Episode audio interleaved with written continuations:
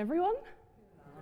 Oh. Hello, boys and girls. Can you give me a wee wave from where you're sitting? For a minute or two, I'm going to block out the adults in the room because they're making me feel a lot more nervous than you guys are. Okay, so I'm relying on you um, to help me as I tell you a story. But before we do, my name is Eve.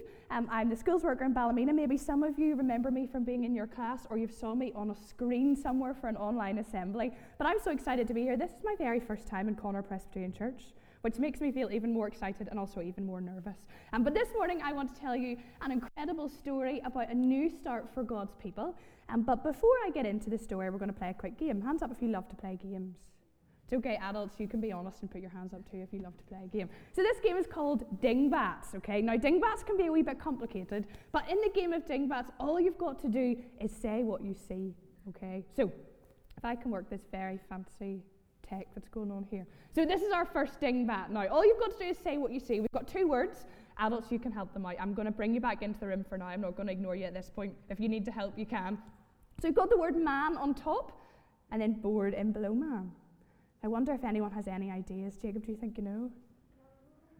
Here's a smart man here. Man overboard. Fantastic. Next one's maybe a wee bit easier. So we've got three secrets. The very back, you're going to have to shout it really loud for me. Top secret. Fantastic. Very smart here in Connor. Well done. Oh, what about this one? Hand was straight up. Think outside the box. Fantastic. Next one. We don't have one of these at the minute. We had one a couple of weeks ago, and I'm really sad that it's gone. Any ideas? Tom, do you think you know? Fantastic. Heat wave. Well done. Next one. oh, there was a hand up there, it's gone back down. What do you think? Any other ideas? Yes. One in a million. Fantastic. Now, the next dingbat is a big, massive clue about what our story is about today. And I've also got some things with me that are going to give you some more clues. But here's the next dingbat. Now, keep this one in your head, okay? Because I've got some other clues that are going to help us think about our story today, okay? So, some of my clues are my lovely beach hat, okay? I've got, what's this? A shell, fantastic. I've got, uh, what are these? A bucket and a, a bucket and spade, fantastic. I've got, what's this? A towel, amazing. And one last thing, which was a hefty prop to carry in today. There's no hiding this. What's this? A ball, a beach ball. Are we going to the beach in our story from the Bible today? Okay, here's another clue. If I was going to the beach and I put these on, where might I be going? I'm not putting them on because I just really embarrassed myself. Where might I be going? Where might I be going? Into the sea. Now, look at that dingbat on the screen again. Can anybody guess what our story from the Bible is about today? Jacob, do you think you know? Red Sea, fantastic. And we had a big spoiler earlier on when Jacob read the story so fantastically well for us. But our story from the Bible today is all about God's people and how he took them through the Red Sea and this brand new start that God gave his people now. In the time when God's people were living in Egypt, this man, who was called the Pharaoh, he was sort of like the king at the time. He wasn't very kind to God's people. And he made them feel very sad. Now, boys and girls, while I'm telling you this story today, I'm going to need you to use your faces, okay? And you're going to show me in your faces how you think the people in this story would have been feeling. So, if you were one of God's people, the Israelites, and this Pharaoh was being really nasty to you, how might their faces have been looking in this story? How do you think their faces would have looked, Tom? Sad. Can you show me a sad face, boys and girls? Amazing, fantastic. So God's people were feeling sad because Pharaoh was treating them horribly. But God called a man called Moses to take God's people out of Egypt and far, far away from this nasty Pharaoh. A brand new start in a brand new place for God's people, the Israelites. And God led them out of Egypt. He led them with a pillar of fire during the night and cloud during the day. And God's people walked and walked and walked through the wilderness. Now, this new start was looking pretty good for God's people so far, wasn't it?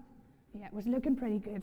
And they kept walking and walking and walking and walking until they got to the edge of a great, big, massive what? What did they come to the edge of? A great, big, massive. A great, big, massive. Jacob? Sea. Fantastic. So God's people got to the edge of a great, big, massive sea. And this new start wasn't looking so good for them. Excuse my voice. Now, remember Pharaoh from our story?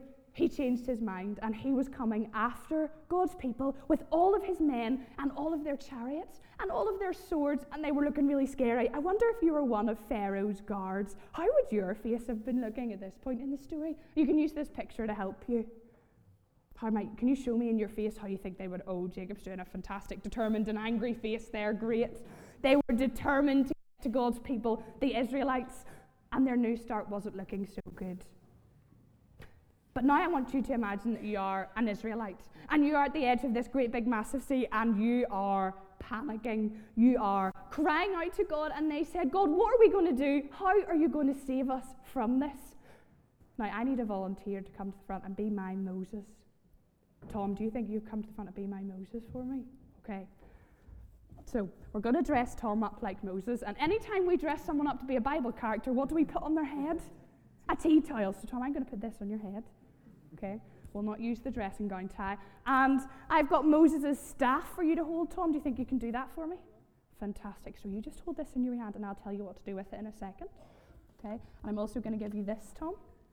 Can you hold this for me? Okay, so Tom isn't Tom anymore.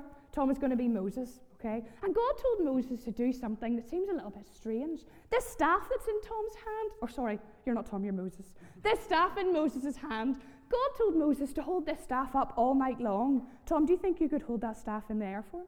And as Moses, sorry, you're not Tom, as Moses held his staff in the air all night long, the sea opened up. And God made this massive wind to blow. I wonder if you're a boy or girl, could you blow like the wind for me?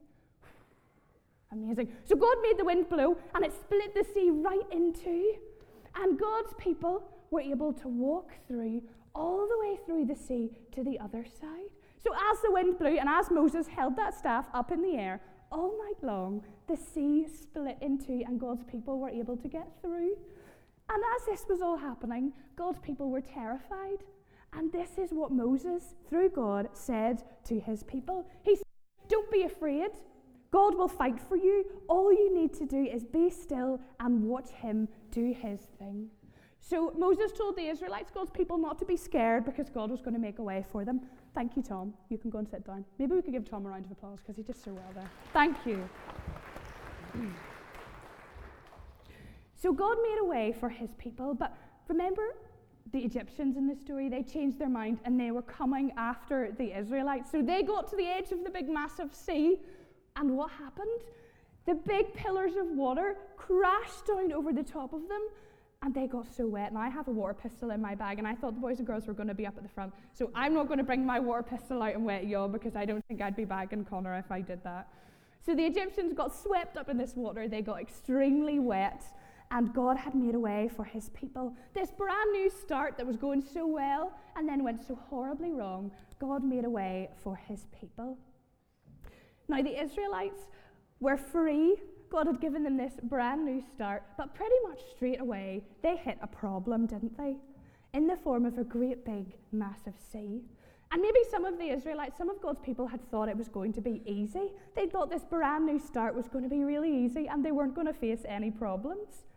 But who was right there with them? Who split the sea in half so they could get through? And who was never going to leave them? Well, it was God. Remember what Moses said to God's people all you need to do is be still. God is going to fight for you. And sometimes for us, new things aren't always easy. This new start for God's people wasn't easy. Starting a brand new school, starting school again in September, it's not always easy. Coming back to church after having been away for so long isn't always easy. But who is right there with you? Who was right there with the Israelites? God. Even though it feels a bit scary, and new starts can be scary and they can bring tricky times and problems, God promises to always be there. And the Bible is full of promises that God is always going to be with his people. Some of them are on the screen. One from Deuteronomy.